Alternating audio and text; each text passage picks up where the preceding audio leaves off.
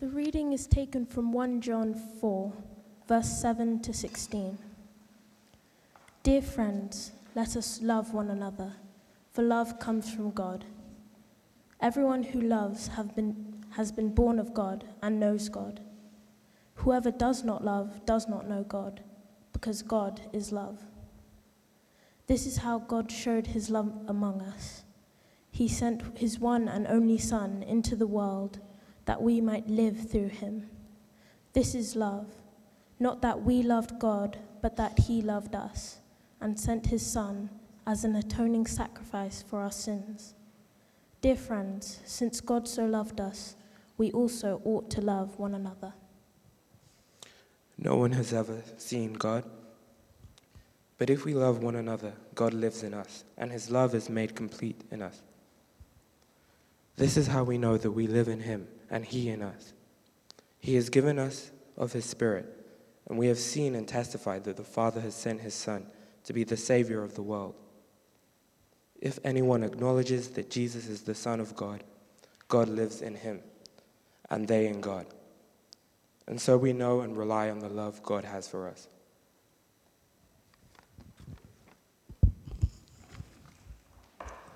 Thank you, Toby and Orfi. Lovely, wonderful. Well, we're going to um, take some time looking at that passage, and um, it's me again.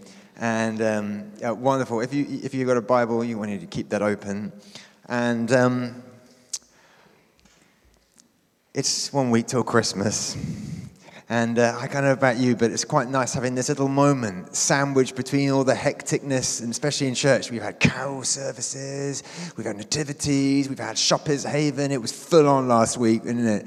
Oof. And uh, obviously Christmas is coming around the corner, and it's quite nice to have a little little moment to stop and to uh, uh, kind of reflect what it means to be uh, church family uh, as we come into the Christmas season. Now, some of us have just finished term and looking forward to a few days' rest before Christmas.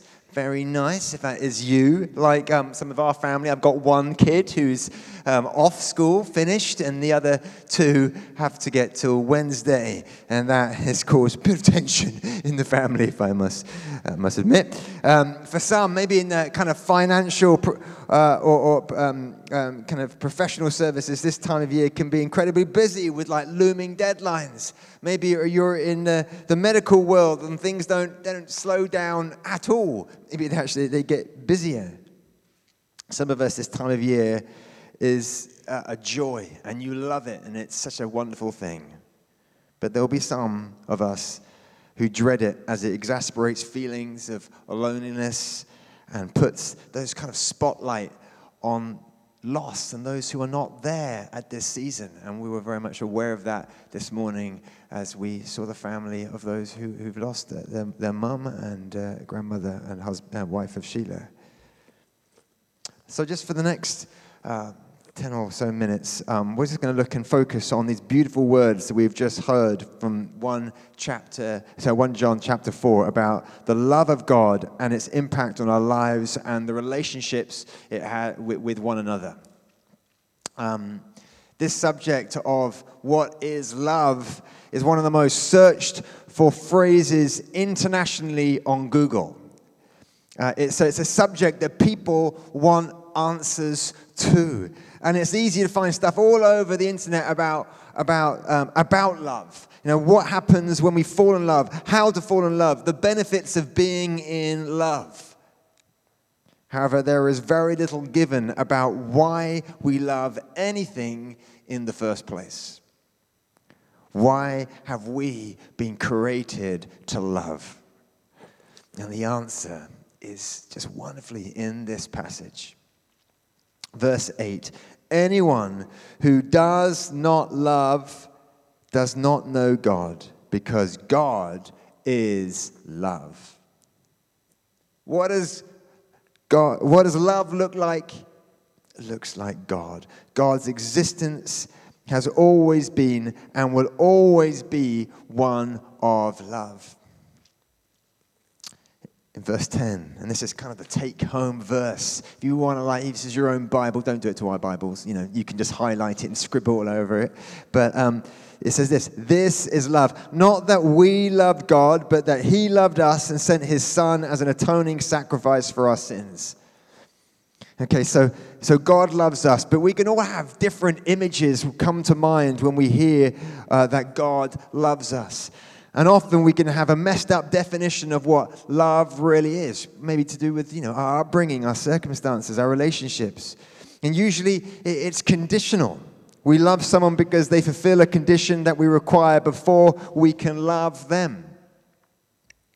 How many times have you heard it say, you know, I love you because you are you are you are good to me. I love you because you are you are you take care of me. I love you because you are fun to be with. Our love is corrupted as a wounded person tries hard to share their version of love. And then there's the media and social media with movies and television that often portraying love purely as a physical experience. Can anyone really comprehend unconditional love? And I say, I'd say that the love that maybe parents have for their children, uh, though this love is still imperfect and has limitations, might be the closest kind of image of unconditional love we can get. You know, I will continue to love my daughters through good times and bad. I won't stop loving them if they don't meet my expectations of, of what they're going to do in their lives. I make a choice to love them even when I consider them to be acting unlovable. And that does happen. You know, my love doesn't stop when I don't feel the warm, fuzzy glow for my children. It doesn't stop even in those moments. This is similar to God's love for us. But as we shall see, God's love transcends the human definition of love to a point that it's, it's hard for us to fully comprehend. What would true unconditional love look like to you?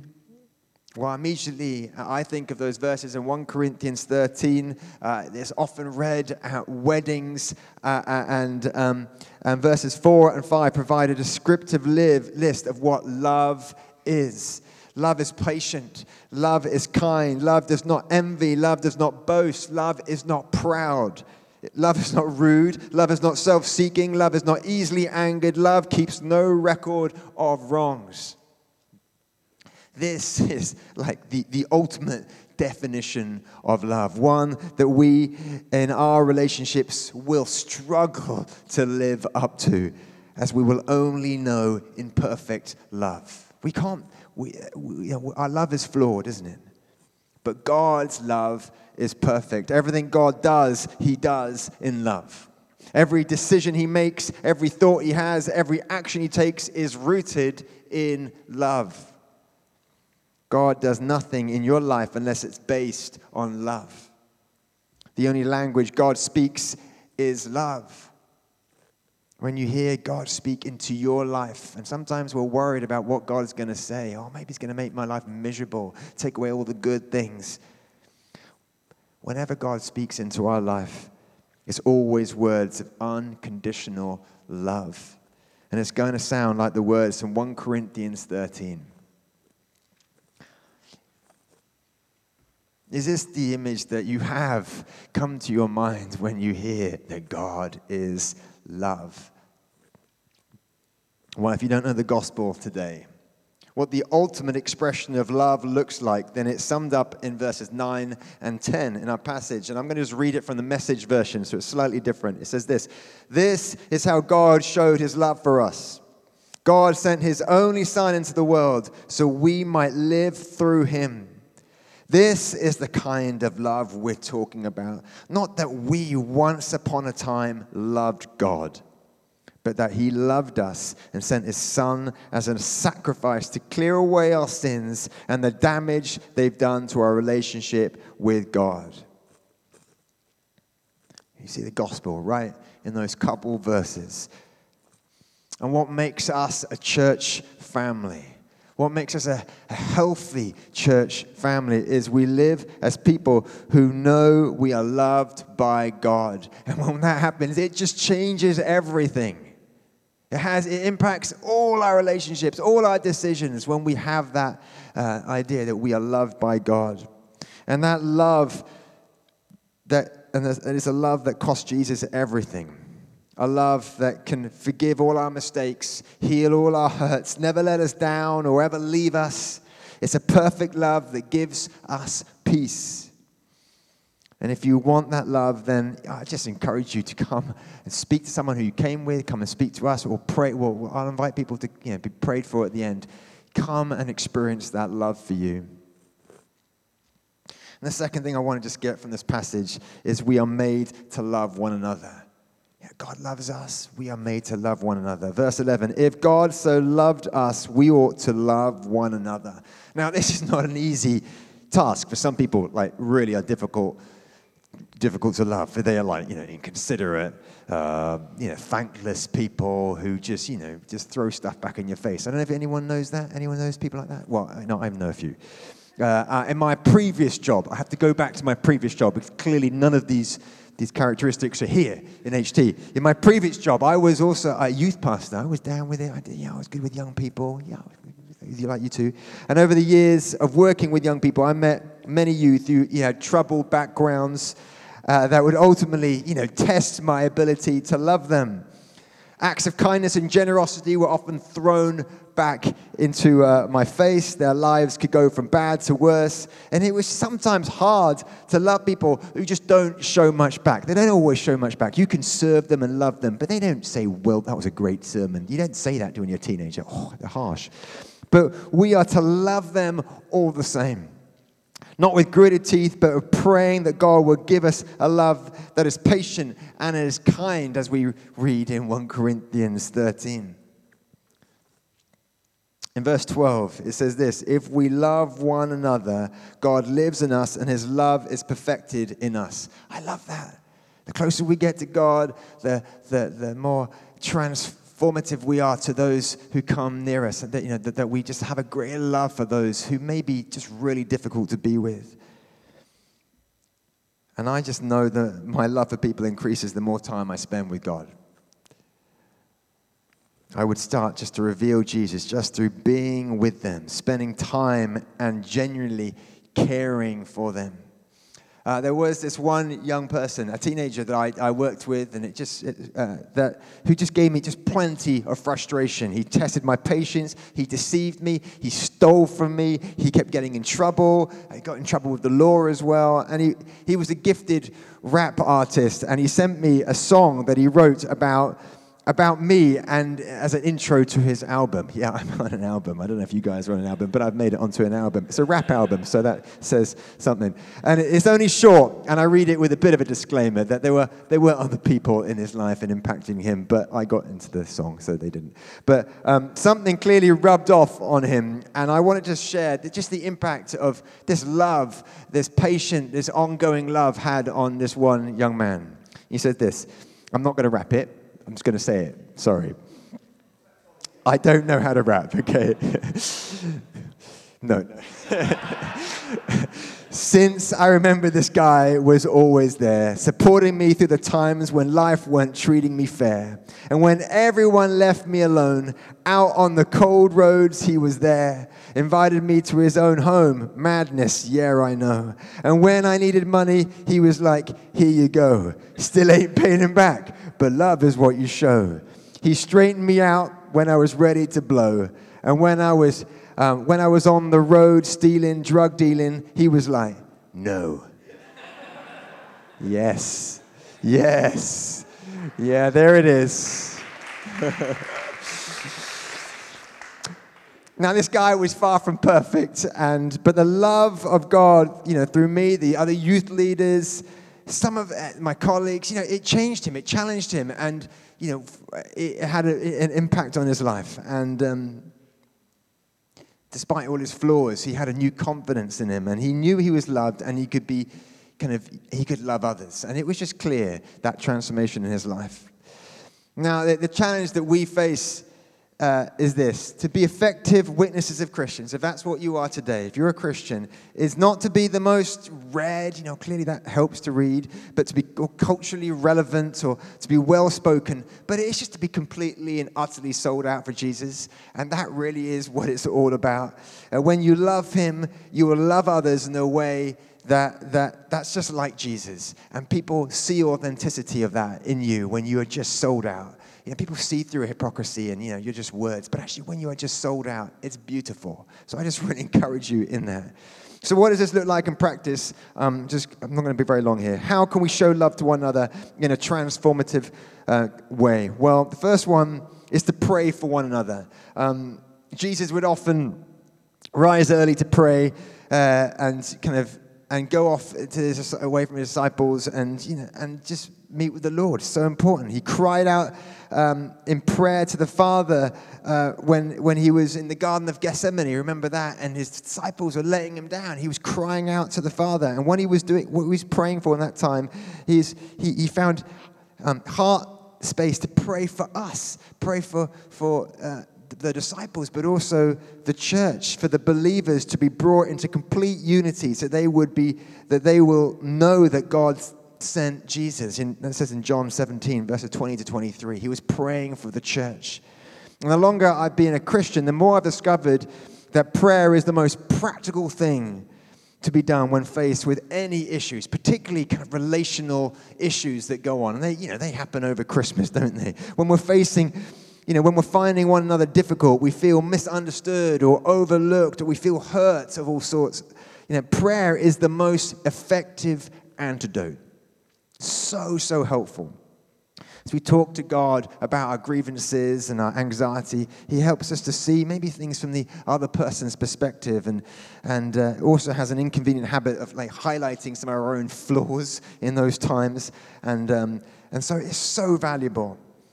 And so when circumstances overwhelm us, or friends or family encounter illness or tough times, the best place to start is offering in offering support is to cry out in prayer on their behalf. And uh, I just want to encourage you, why not, as we go into a new year, say, actually, I'm going to just in- I'm going to start praying more. Maybe it's coming to the prayer gathering on Wednesday nights, or just praying more on your own, whatever it is, or grabbing someone to pray. Just pray more. There's nothing greater that you could be doing. The other thing, um, what way we can kind of uh, demonstrate love is reach out to one another. Um, and sometimes we are the ones reaching out and asking for help, and sometimes we're those with outstretched arms saying, I, I need help. And that's the wonderful thing of church. We can do, we can do both. And uh, these verses really encourage us to have open hearts and open arms for one another. The verses in First John declare that our love for one another will be a wonderful distinctive about the church. Yeah, that people will see us, to see the church that is true and genuine just by the way we love one another. So I would just challenge you this week, next few weeks, uh, um, to, to think about how we can love and support one another. Maybe even look around this room now, people you've come with, people you see across the room, and uh, and think, and ask the Lord to put someone in your heart that you could come alongside and encourage and to be a blessing to. And the, just the final way I think we can really demonstrate love is just by serving one another. Serving one another. Jesus, our servant king, is our model of selfless service.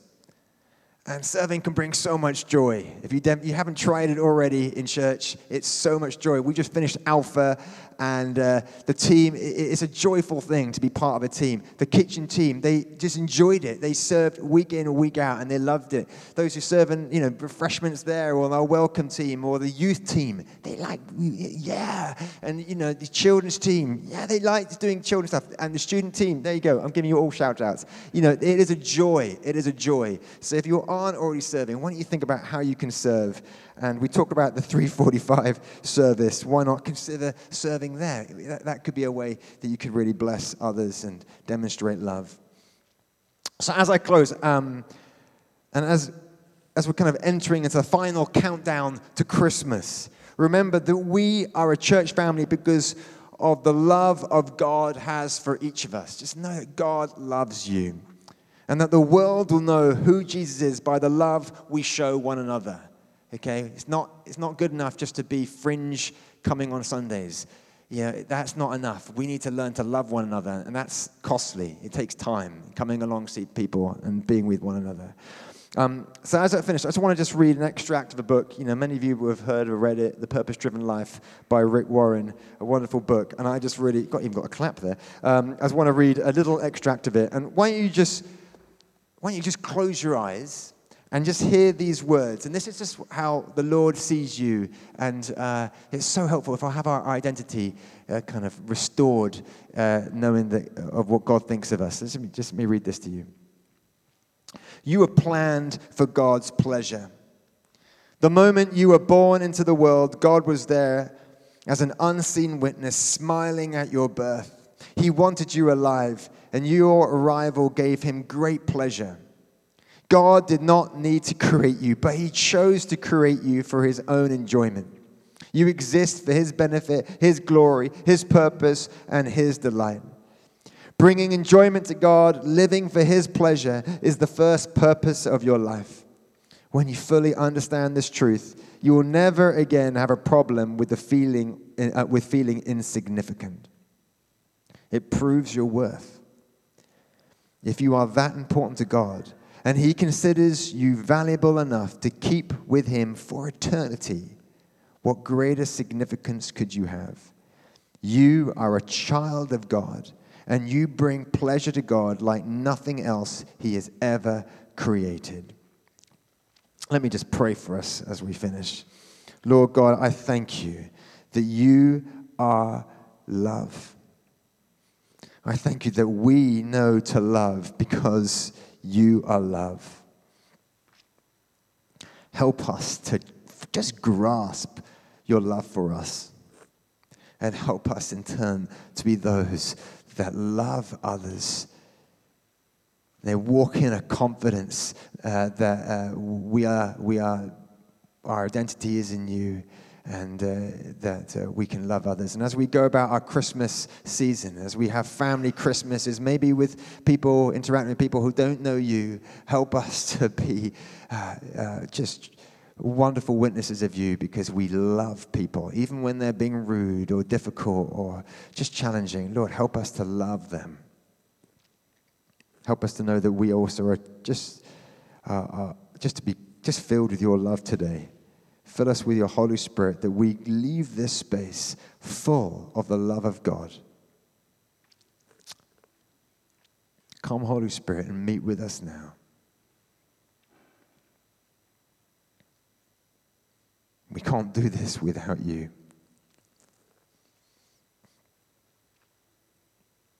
Just take a moment and just make that personal to you. If there's a, just a cry of your heart to know the love of God, or to be someone who's to be a, a deliverer, a dispenser of love to others, why don't you just, just speak to the Lord now?